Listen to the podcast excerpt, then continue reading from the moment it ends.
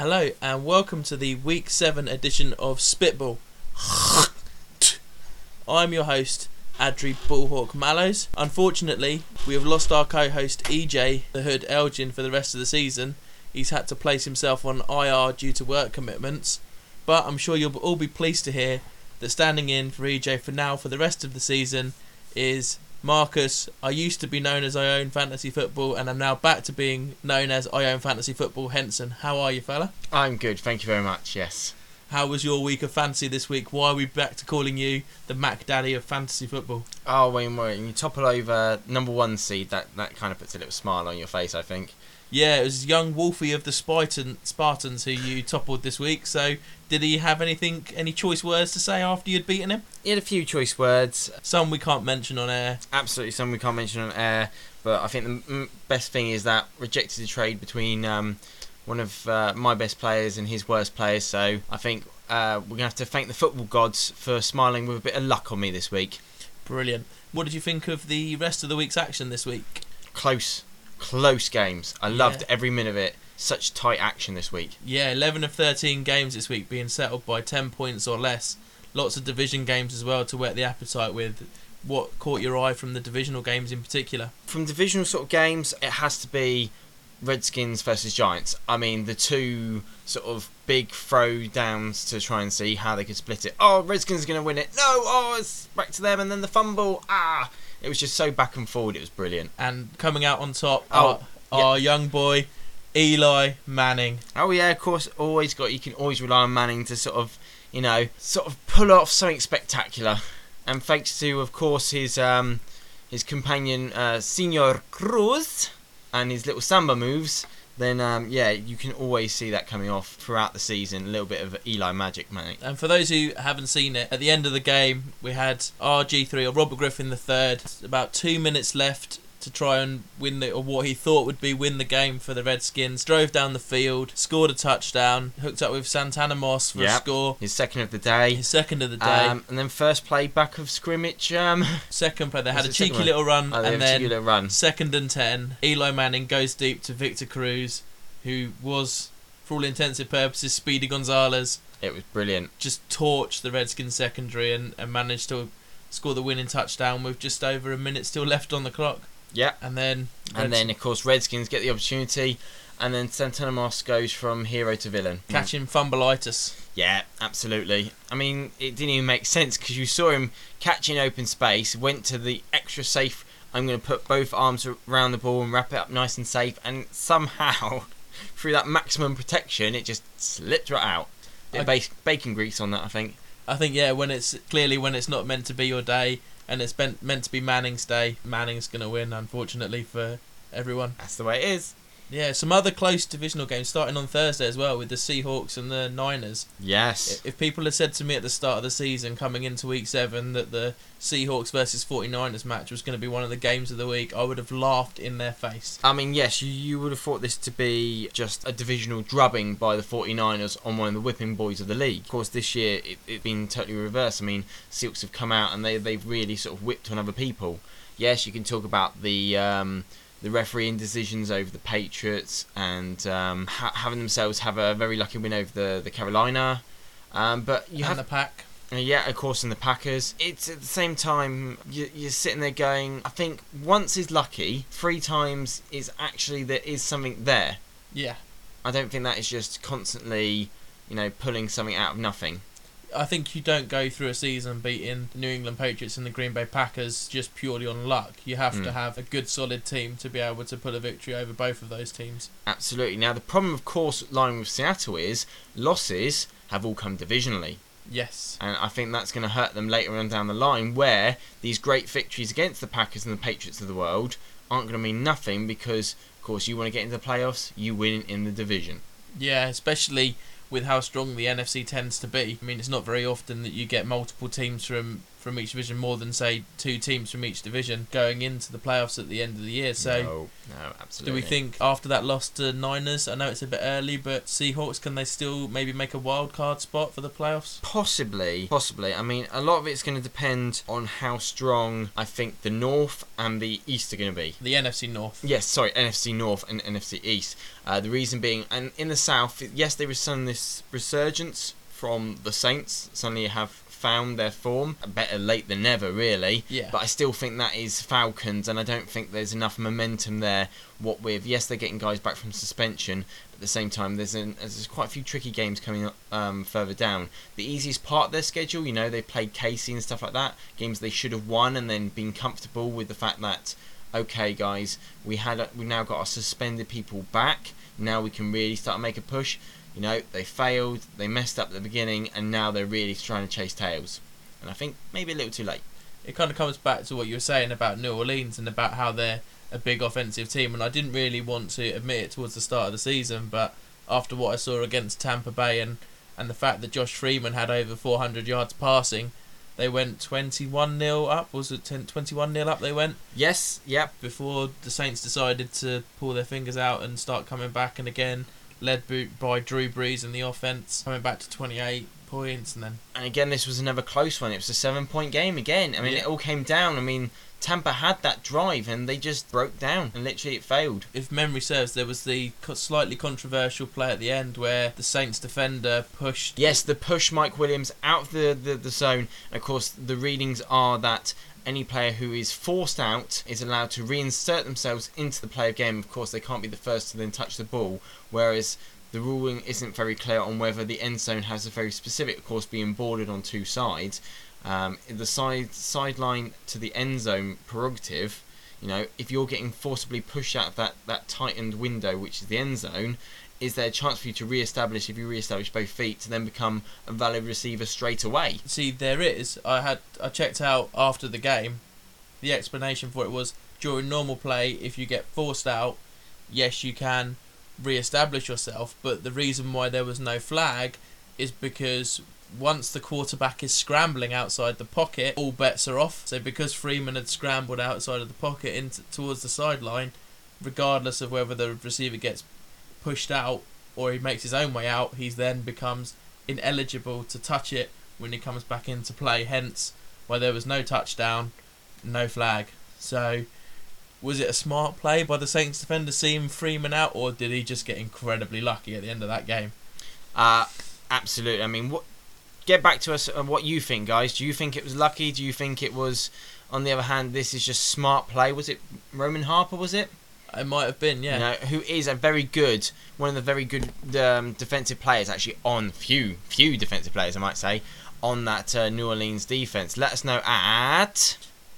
by emailing us bullhawksnest at gmail.com by tweeting me at Adri Mallows or of course using the feedback form at the bottom of the page. I mean there was a game this week that was quite close to my heart and also managed to sway my decision for my Megatron award winner this week of offensive impact player.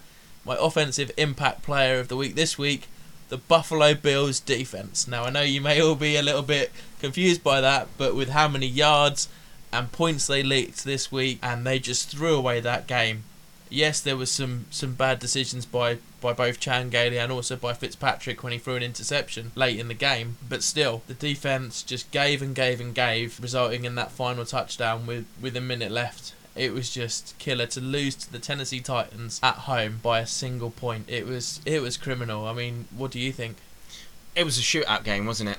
I mean, it was kind of, you know, can someone make a call um, and try and find where these defenses were? Because they did not turn up. They missed their flight or something. I don't know what it was. Both sides of the ball could not really contain. There's some flashes of, uh, you know, greatness. Again, both teams had the, the occasional flashes where it was like, oh, the defense is here.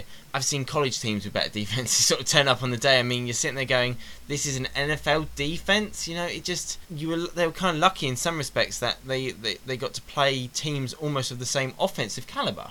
Yes. Where if you imagine this was happening to say against say a Patriots or Packers, um, we talking or a, a Saints of a highly uh, regarded offensive unit. I don't think I don't suppose anyone remembers the old Tennessee Titans taking on um, Patriots a few years ago in the snow. Was that yeah, 2009. 52 nil? Was it or something? silly? 59 nil, I believe. 59 was. nil. I mean, you could have seen something like that. It was literally no way could I have seen anything positive. I mean, talk about being in the film room the next day about the good points of the game. That's a 30 second snippet. Now, what we need to work on, hell, you're there for the rest of the day. Yeah, and coming back to what you're saying about college defenses, a team again close to my heart, Notre Dame. They've got a great young linebacker in Te'o, who I believe will be eligible for the draft this year. I would love Buffalo to sign talent like that, as well as pay. Well, it doesn't pay me to say anymore. Ditching our defensive coordinator, I think it's time, unfortunately, for Wannstedt to stand down because in this league, I'm sorry, if you don't get pressure, you don't get results. You've got to blitz. I'm going to keep harping on about it because Yes, it's yes, so folks. true. Yes, folks. We're back on this subject. I know you're now going to turn over. We will install a fast forward feature this week just for this pretenses. Keep up with us. We will be back shortly to normal viewing. But moving back to Te'o, he is a great talent. Yes, he hear is. I have seen a few clips. about Yeah. him. He's really holding that Notre Dame defense together, making lots of big plays. Inserting a talent like that alongside Nick Barnett, who let's not forget has won a Super Bowl. How are people with this sort of caliber not performing? I think it has to come down to a scheme and not being motivated correctly. Yes, I think a lot of time it will be whether players themselves. I mean, they'll know whether they want to play or not. I mean, coming down to do you bring your A game or you know you cheekily just to ride by on a B or C game? You know, it's it's it's the determination to actually want to win. You feel like you can win. You you know you put that extra bit of pressure in. You put that extra bit of force. It seems now there's a few teams that, especially the the old um, chin downitis. You know, you get a couple of scores behind, and then the old chin starts to super glue itself to the chest, shall we say? You know, Yeah. a bit of chin downitis there. As soon as the players start to go, we know we know the fans start to go. Yeah. especially at home. The stadium starts to get quiet. The offense, the opposing offense, can start to run any plays they want without too many communication problems, and it's just a big knock-on effect. So that's what I'm gonna say for now. So you're quite lucky. I think you got about a minute there of Buffalo rant. But so this, and now I'm gonna hand over to Marcus for his awards of this week. And we're back. Okay. so I'm going to start this week, kind of moving, using that to push through my awards. I'm going to start with our offensive impact players. Player. And starting up with my uh, second place, also close this week, is Mr. Randall Cobb of the Green Bay Packers, wide receiver, running back sort of man. Kick return, Everything. find a punt return, anything you can think of. That's why I had this guy as second place. I didn't put him as first, and I'll explain why you'll see in a second. But the guy, you know, he put 19 yards on the ground off one carry. You know, a 19 yard run is impressive. 89 through the air, through I think it's only about six catches, two touchdowns, kick returns. The guy's all over the ball. Everywhere you see, he seemed to be touching the ball, and he made a great difference. I mean, against against the Rams, it seemed that he was the man they didn't account for. Now they seem they they account for Jordan Nelson, but he he could break down and he did what he needed to do. Um, quite games from likes of Jones and they're running back Green and stuff like that. A few names that they managed to sort of clamp down on, but of Yeah. course then that just gave Cobb absolute perfect chance to just coming through and just dominate that, being that extra man they weren't looking for. Yeah, it's only his second year as well in the NFL. Let's not forget that. Guy's so 22 years old, yeah. making a hell of an impact Oh yeah. in his second season, and he obviously does have the advantage of having a great quarterback behind him. Who we've slated him. I know. Well, I personally have slated him earlier in the year as well as EJ Aaron Rodgers. Maybe he was listening to Spitball. I don't know, but it seems as though the more we slated him, the last couple of weeks, now he's starting to kick back into form. Well, there you go. I think it was also the way he's used within schemes as well. He's kind of used sometimes as that Wes Welker guy. He's uses the um, the extra back in the switch system. They don't tend to run much options, so he tends to any of the sort of bootleg out stuff. He'll tend to work that for the system because you know Rodgers isn't going to run that himself. Um, so he, he seems to have found a niche being the sort of jack of all trades for the the Packers. And you know what? Kudos to him. You're not my first place, but you're getting your honourable mention, your silver medal this week, mate. So if two touchdowns doesn't win impact player, what does? You're gonna hate me right now, but I'm gonna give Mr. Megatron Award this week is to a Mr. Uh, Chris Johnson. I think we can call him CJ2K this week because let's face it, all fantasy owners across the country who've had this guy as a complete and utter bust this week, you you, you got down on your knees and you just you you wept because he finally turned up, people. especially if you listen to NFL.com, who said he would only get four and a half points. However, myself, who did pick him up a few weeks ago, ah, Ah, he's up against a really bad Buffalo defense this week. Let's play him. 195 yards and two touchdown ladies and a couple more in the air. This is back to normality. Thank you. It's been a while. I mean, he's really struggled, and I think the reason was the offensive line isn't the CJ2K year. No. It's also he's not in the same parameters as that CJ2K year. With the fact is, you know, he's still not quite as healthy as he was. So there's been a few niggles and stuff like that, and he's come back, and it's not quite shone the way he used to shine. Maybe more of an onus now on the passing game. Now they've got Hasselbeck as well, who's not too shoddy a quarterback. No, he hasn't too sure. You've seen the way he's he's really sort of put in the last couple of games. He's really worked them. Now, um, I don't know how long uh, Locker's going to be out for. I don't know the extent of the injury, but I think they're, they're quite safely knowing that now getting a, a ground game running and Hasselbeck behind uh, as trigger man, I think they're comfortable there. But uh, it was lovely to see him come out. I'm s- sorry it was against uh, the Bills, but it, it was a very good statement day for him, and that is why you are the Megatron Award winner, my friend, Mr. Chris Johnson. Well played, sir, and thank you very much for the 30 odd points you scored for my fantasy team. Yes, that kind of just makes up for the fact that uh, The Bills are crap. exactly. Right. Right. Moving swiftly on. Swiftly on now. Now we're going to go to the other side of the ball. We're going to flip it over and go to the defense impact players. Players! There you are. So I'm going to start again with my silver medalist. Also close for this gentleman right now, and that is Jonathan Joseph, Texans. Cornerback. Cornerback, Number absolutely. 24. Yeah, guy absolutely had another great day. He's been doing this all year. I mean, I think we don't talk about them enough, but he had four tackles, he had an interception, which he returned 52 yards for a score. I mean, this is against the Ravens, who we didn't really see this, expect this sort of breakdown to happen this week. It no, was, not with their coaching staff, not with their players. it, it seemed very, very unraven like to suddenly have that big a breakdown. It seemed to be completely off the plan. I don't know what happened, but throw that playbook away from this week because it's not working. Let's uh, go back and try uh, something new this week, I think. But you couldn't couldn't knock the defense because they put in a heck of a game. Yeah, so, and as you say, with Joseph getting the, the mention there, because a lot of talk at the moment is that the newly named JJ Swat is getting a lot well, of the attention. I have to admit is the fact that this ball that he did intercept was tipped by Mr. JJ Watt. yeah. so therefore, you know, you, you there is the premise there that, that the entire defense, I think it seems to be the the ethos that's running there in um, in Houston at the moment. Texas, uh, great defense, and uh, it's it's it's got the, the very much the thunder the thunder ground game. It's very smash mouth. I love it. You know, you've got uh, Schaub in there who can throw it. You have got Andre Johnson, but it seems to be a, a lot more that they're controlling the game because they're using a lot more of the tight end Owen Daniels. So it's less West Coast, more just a nice controlled ground game first, pass game second type offense, which is just supporting this um, this role of the defense. You would almost say 49er esque from last year because Yeah. Alex Smith had such a great year. He was managing the game, which is perhaps what they're asking now Matt Schaub to do because you've got Arian Foster at running back. Yeah, You've yeah, got the weapons there to use if you if you need, but when you can control the game on defense like they can, despite losing Cushing now, um, Mm, is, we're not sure how long he's out for potentially the season. Maybe, maybe. I think, I think he might come back, especially if they're going to have a playoff run. I think he'll want to come back. Yeah, absolutely. And losing Mario Williams, but they played without him last Yeah. year anyway and showed that even without Mario Williams, can they can still get by. So Yeah, but yeah, he's not going to be the 300, 350 yards every game Drew Brees type quarterback, you know.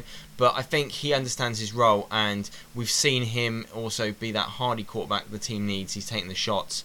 Uh, I think it was two or three weeks ago we saw that big headshot where Oh, he had a bust, uh, bust on the side of a head. Yeah, The yeah, big. And again, just one play, stitch me up, coach, and I'm back in. So again, he's got the right mental attitude that they love in uh, in Texas, which is the sort of like, yeah, you know, you have to cut my leg off before I'll stop playing football. Absolutely. So, who wins the offensive impact player this week? Defensive impact player. Oh, this sorry, is defense. this so is was, was Jonathan Joseph, wasn't yeah. it? So? So so this is our winner of the Ray Lewis Award. That's our defensive impact player, and this is going to go to. I don't think anyone. Uh, will think of this one, but I've gone for Brian Robison of the Minnesota Vikings. As your defensive. my defensive impact player winner, Mr. Ray Lewis for the week. Ah, my apologies. I thought we were going with Joseph, or was he another? no, he was mention? he was my second place, Second place. silver medalist. He was. No, we our winner, Mr. Ray Lewis for the week, Brian Robison. Minnesota Vikings. Really? Yes. Reason why I wanted to bring light to this was because I think the Vikings have come back to a Vikings defense. And the reason behind that is that a lot of players that we don't normally associate and we talk about a lot have stepped up. This guy against okay, it is the Arizona Cardinals, but seven tackles, three sacks, and a forced fumble. That's causing a lot of trouble for the trigger man on the other side of the field. I can remember, was it Kolb or did they go for Skelton this week? Uh, they were with Skelton. I think Skelton, Skelton. came back this week. Yeah, really, injured. really troubling him this week. I mean, alone to get three sacks is great in a game. Seven tackles, creating that forced fumble. I mean, they were just having problems. uh, You know, Arizona just couldn't really get their groove running until sort of late in the game, where I think kind of Minnesota started to switch off. But this guy, I was watching a couple of highlights off the off the defensive line, and, and the Vikings really have gone back to that what we what we associated a couple of years ago when they were in winning form. Yeah, with Jared Allen. Um, yeah, Allen, and you had um, who was the two? Was it the brothers inside? I can't remember. the Williams brothers. yeah, you mean? They used to have those. Yeah. And then they'd have when AP first came out the league, and literally that's what they were doing. They were just running the ball, and then the defense was stopping the opponent. So that's what they were doing, and it was beautiful to see because that's what we like to see out the Purple People Eaters. Absolutely, and Peterson as well. Back back to potentially near his best this week. That's yeah, absolutely. 100, uh, 153 yards and a touchdown. It was great to see him rumbling and bumbling through opponents' defenses, and it was just great because it seemed a much more controlled, much more all-rounded sort of Minnesota. I mean, there were a few problems again. Still, I think Ponder still hasn't quite worked out where he, he he's going to work it to. Percy Harvin, of course, is still that great surefire offensive weapon, kind of like Oh, a Randall, yeah. Randall Cobb, where he's always touching the ball. He's he's their jack of all trades, they're Mr. Reliable. But it was just great, and this guy I just suddenly saw. I kept seeing highlights where he's getting sacked, and I just think this guy deserves it. And it was the right attitude, and attitude, of course, as we know, is one thing that belongs with a Ray Lewis Award. Absolutely, and congratulations to Robison there. But while we're on the Vikings, there's one player who, again, he's not a very well-known player, at maybe outside of Minnesota and possibly Buffalo because that's where he went from Buffalo. But Antoine Winfield, Oh, what a game! Yeah, ten tackles and an interception. yeah, it's not just this game. I mean, this season he's been a consistent performer for that Mm, defense. When yes. you, if if you ask any Minnesota fans, they'll tell you one person who plays their heart out every week, always performing, always getting the tackles. Now I think he might even be the tackle leader for the Vikings as well, at cornerback. Possibly, possibly. I mean, he's kind of like the um, the Woodson of the Green Bay Packers. You know, Yeah, he's constantly in there, and or the sort of the Rondé Barber of the Tampa. They've been around forever, but the guys are still doing it, and you're sitting there going, cornerback is one of those difficult positions where you tend to, like wide receiver, you tend to burn out quick, and then your legs start to lose you, and then you're normally either demoted to a safety position, or if you're lucky, you're on special teams. If not, you know. There's, uh, there's, there's. You can always hop the border to Canadian football arena league, depending on, you know, how low will you go. Yeah, Um, Mr. Owens, Terrell Owens. How low will you go? But it seems to be that there's, there's a couple of names that are floating around that are still doing it, and you're like, these guys are really putting in years beyond their measure. Yeah, Rodney Barber as well, as you say. I mean, yes, the guy's now finally only this season switched to safety, Yeah, but you know, it's it, you look at safety. He's got some great figures this year. Safety. I know that Tampa defense is really leaky, but as far as the secondary go, there's only about one or two names on there that you'd actually you could actually sit there and go, well, they're actually having an okay to good season. The rest of them are sitting there going, guys, seriously, think about what playing for your contracts now. You know, you want to put food on that table. You guys, you better start turning up on Sundays. yeah, absolutely. I think some great choices there, and and just finally to finish off on the um, awards front, you have the Team Performance of the Week award. Do you have anyone in mind for that? Yes, I do have someone in mind for this, and basically for a team of the week performance, I must admit it had to go back to me for it was a sense that I, I almost in one way believed that they could have done it, and then of course they didn't get away with it. And I actually want to vote for a, a non-winning team this week, and that is the Washington Redskins. Wow, that's a, a bold bold choice there for a Team Performance of the Week. What what brings you to that conclusion? Uh, what brings me to conclusion is the way the team is starting to go. I mean, this is against what we'd say is a very good coming back from you know retaining Super Bowl champions, um, New York Giants. They don't look. The Giants don't look like they've lost any luster or anything like that. What are they three and three and Is this the Redskins 13, record? yeah, three Sorry. and thirteen last year. Oh, the Redskins. Yeah, they had a 12. very bad record. I mean, a really bad year. I mean, there's still some defensive questionings where they, they tend to give up too many yards and the secondary is easily burnt, as we saw against Cruz do to them. But it seemed to be for a lot period that te- uh, period of that game, it was it was blow for blow. RG three, this guy, I am completely enamoured with him because to be honest, for me, he's absolutely brilliant. I think he's really lifting that team. He's lifting that city as well with the. Um, the fact is they haven't had much to cheer about for the last couple of years, and the fact is he's got his weapons in there. Hankerson's starting to turn out. They've got that Morris guy who's come again, another rookie who's just suddenly he was sixth, fifth, Alfred sixth, Morris. Yeah, the fifth, running sixth, back. yeah, it's really low ra- ranked sort of um, yeah, sixth draft, round, believe was, and yeah. you're sitting there going, they're making it work, and it's just like it's brilliant to watch. I enjoy watching the Redskins because literally I want to see RG three do his thing. I want to see Morris rumble and bumble. I want to see these these young. Um, Receivers like Garcon. yeah, Garcon, that's it, thank you. I could not think of his name for the life of it. Uh, Garcon, Hankerson, um, of course, you've still got the vet in Santana Moss. who's starting to show himself in the last He is starting of to show himself. I mean, he is actually down at that as that fourth receiver. I mean, he's underneath Morgan, but the way Morgan keeps um, screwing up with throwing penalties away to win games, you know, Santana Moss might just hopscotch him to get third receiver back. But it's it's it seems there's a few defensive names. I love the fire of is it um, DeAngelo Hall? Is it? Yes, Yeah. yeah, cornerback. Oh, every single he was with the the Giants players. He was getting in their faces. It was it was divisional. You could tell it was divisional because literally from about the second play, he'd brought some guy down, and it was grill to grill, chipping, chipping, chipping at each other. It was brilliant. You got Fletcher still there doing his thing. London I mean, Fletcher, there is- it's I. You're sitting there going, rooting them on. And for me, that really made me just really, as a team performance, though they didn't win, I wanted them to win over the Giants. And not just because of the Manning, but it's actually because I just thought these guys look so much better. So after week seven, RG3, Andrew Luck, who's had the bigger impact RG3. for R- those? who- RG3, it says Andrew Luck is going to be a great quarterback. Not denying that. Okay, and you can see that he's already started to put wins together. You know, beat the Browns. You know, controlled that game. But again, RG3, you're sitting there and watching him. You could imagine him doing stuff like upsetting the Giants and stuff that just invigorates you. I think, um, again, anyone else out there, who do you think? I'm personally, I'm, I'm in camp. You know, I'm in camp. Uh, Griffin. You know, Yeah, I'm standing by what I said at the start of the season, and that is particularly in the first year.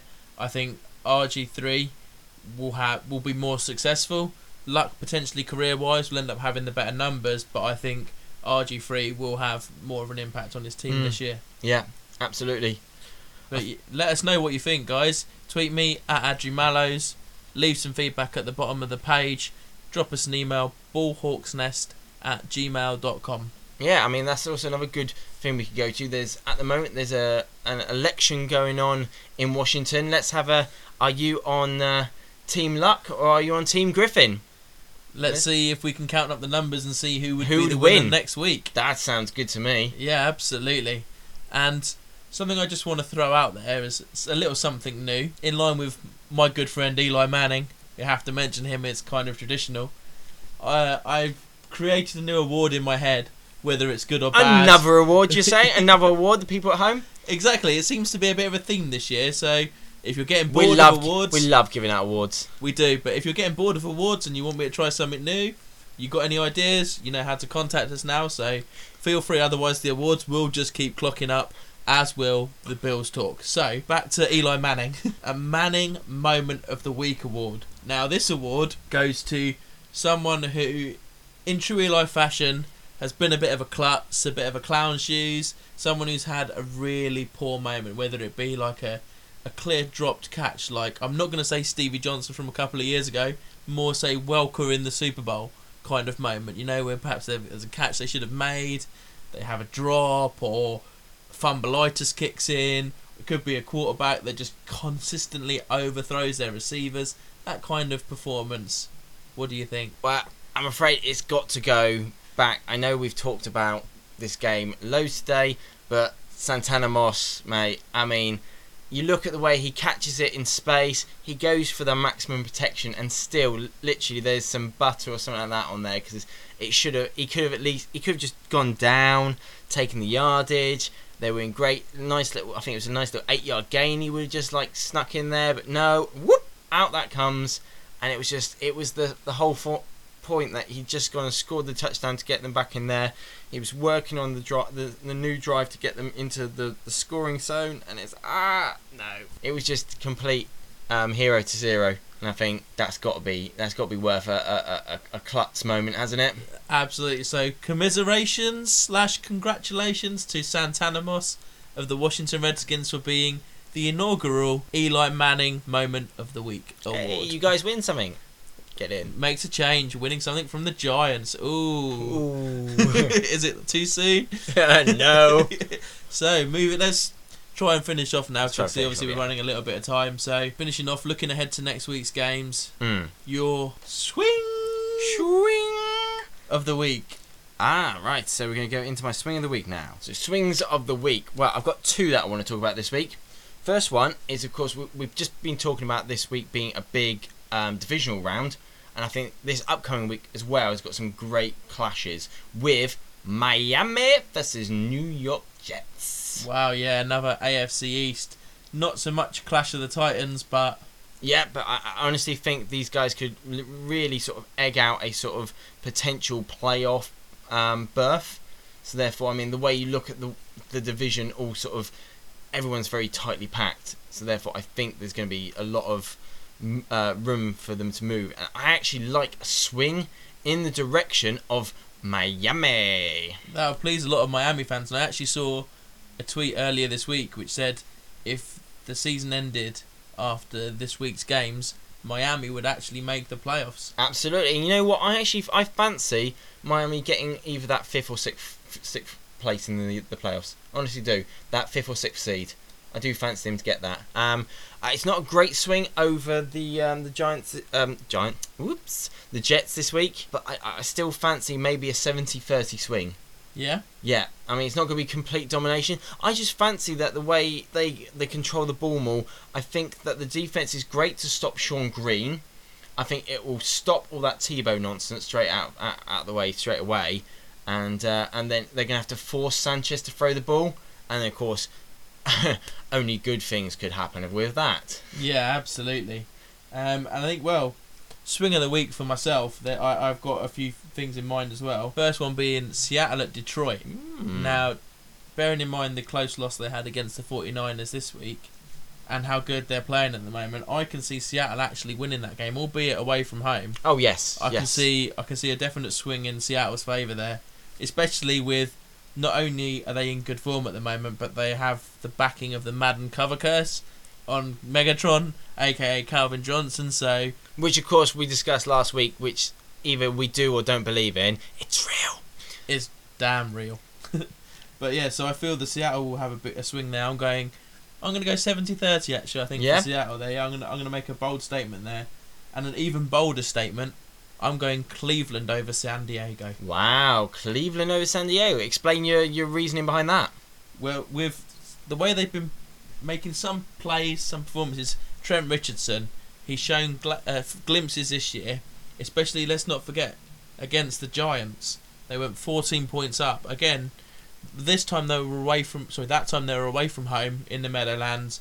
Obvious the Giants were gonna come back. They are a Super Bowl caliber team, as we've already discussed. San Diego, they blew a lead against Denver last week Oh yeah. they're not having the greatest of seasons anyway. It especially as well with all of this cheating scandal that's coming out this week. I'm not sure how much you've you've seen about that. It's not really been any specifics about what it is they're supposedly to have cheated on, but Phillips has come out and said, "Well, there's I've seen lots of cheating going on, but you don't know whether he's talking about the rest of the league, whether he's talking about the team. It's so there's a big scandal and a big sort of doom and gloom over San Diego. So that's why Another NFL scandal, you say? Another one, yeah. How did that happen? Under Goodell's watch, that would never happen. But that's why I think Cleveland, they're due a big game and a big win, and I think they could pull it off this week against San Diego. With Trent Richardson running for over 100 yards, scoring two touchdowns. Wow, that's not bad. Which leaves me to finish off with my last swing, I guess. Swing! Swing. And that is going to be ready. I'm ready. Patriots Rams in Wembley. Oh yeah, and I, I know someone who who's going to that game. I think isn't your dad going? Yes, my dad is going because, of course, what you got being a Rams fan and the fact they've been to the last five. How could I not then fork out to uh, come and see the Rams come and play? Even though it is only going to be for one year and not the four repetitive years, which made, had me jumping for joy. Absolutely. Only you jumping for joy. I was a little bit. uh, Absolutely. Before the start of the season, to be fair, actually, I was like Rams, meh. But now, Well, you've got you've got a, a four and three Patriots taking on a three and four Rams. And you know what I like to see this week? I'm actually going to see with the the way the weather forecast is looking out. I actually favour the Rams in this because of the better run game. Because you've got the the likes of Jackson and the new the new boy Daryl Richardson, Yeah. who I think is going to uh, impact more. You've seen that Bradford doesn't really have much of a throwing game. He has been controlling this year, and that's about it. The defense has stepped up. Jeff Fisher's going to like the idea of trying to shut down Brady on all his inside sort of leverage with Welker and Hernandez Gronk um, duo. So what you? The weather hopefully playing to us Rams advantage. So I'm actually going to go, and I know this is this isn't amazingly, but I'm going to go 55-45 to the Rams, which I think we're going to get another one-score game differential-wise. yeah, In uh, I think we're looking around about the 24-21 mark. a really close game then. I think honestly it's going to be a really close game. I wouldn't be surprised if it's a kick, literally by Greg the leg Zuerlein, in the last couple of seconds to win the game for the Rams. How do you think the Rams are going to cope with the atmosphere? Because I've been to a couple of the Wembley games myself, and it seems as though the home team isn't always the home team, if that makes sense. No, no, I, this year you're obviously up against the Patriots. Patriots. and the Patriots got a huge following in the UK. Yes, I know it's gonna it's going to be pretty much going to be another Patriots game because of course with Patriots' success in the early 2000s when the game reassembled itself this side of the pond and actually got the following to to to re-kickstart itself, Patriots were on top. People when they generally don't know much about the game, they will just vote for. Uh, not vote for. They will follow the, the winning team. So that early dominance in the the noughties for the Patriots have given them a great following over here. And of course, then you've got all the other dynasty people. Yeah. So you've got great Miami. You've got a great um, 49er following this side of Chicago. the Chicago. Those sort of the dynasty, the legacy teams. Uh, Dallas is another one which has a great legacy, so therefore, again, they have a great following this side of the pond. So, got is probably going to be a, a Pats game with basically Rams affiliation all around Wembley. Um, but I think it's going to be a great, great atmosphere. Um, like I said, got, I think the weather's going to play a part to it because you know, uh, crazy. It's going to be cold. It's going to be wet and damp, and I think it's just going to. I think it might if if what they're saying is true and that we, we should have um, scattered showers throughout the night, then probably I think we're going to get a repeat of the original. Was it 2005? Would they Of originally the come? Super Bowl. Uh, no, no, the first original um, Wembley game Oh, sorry, where we yeah. had um, Dolphins and Giants, which basically turned Wembley into a quagmire where it was just the pitch t- uh, ground up. Um, the weather just couldn't hold itself, and literally it became a run-heavy game. Yeah. Uh, back when we had Cleo Lemon throwing for um, the uh, the Min- uh, Miami Dolphins, so that was another reason why it became a run-heavy game. Bearing in mind it's a, a Rams home game, what are the chances of them closing the roof to make it a dome? I, I honestly I don't I don't see that happening. Um, I think one of the reasons that they'll ha- they'll keep Wembley open is because um, Wembley is. I mean, it, depends. If we have the substan- I think if the substantial rain is from the beginning on Sunday, uh, though it's not supposed to really cause a problem until uh, Sunday night coming into the early hours of Monday morning. So we might miss the most of the rain because the kick-off time. Um, the rain's not supposed to be there nine o'clock. I'm not going to be a weather guy because now I realise that I'm boring myself, so therefore boring the people on the podcast. So we shall call it a day there. Um, but we hope you, Rams, I'm rooting for you, and even if I'm the only Rams fan there, I will be screaming the loudest. and I would like to see a picture of you with another Rams fan. That's Um, but yes, and if I see you, Mr. Jackson, what do you call it? You owe me one autograph. Remember that. You owe me one autograph. yeah, that's going back to the fan day, which we'll maybe discuss another, Another time. time. But thank you very much for listening. We've enjoyed it as always. Absolutely. Remember to get in touch. Email us bullhawksnest at gmail.com. Tweet me at Adri Mallows or leave some feedback at the bottom of the page. Until next week, enjoy Wembley, my friend, and I look forward to catching up with you next week. Sayonara.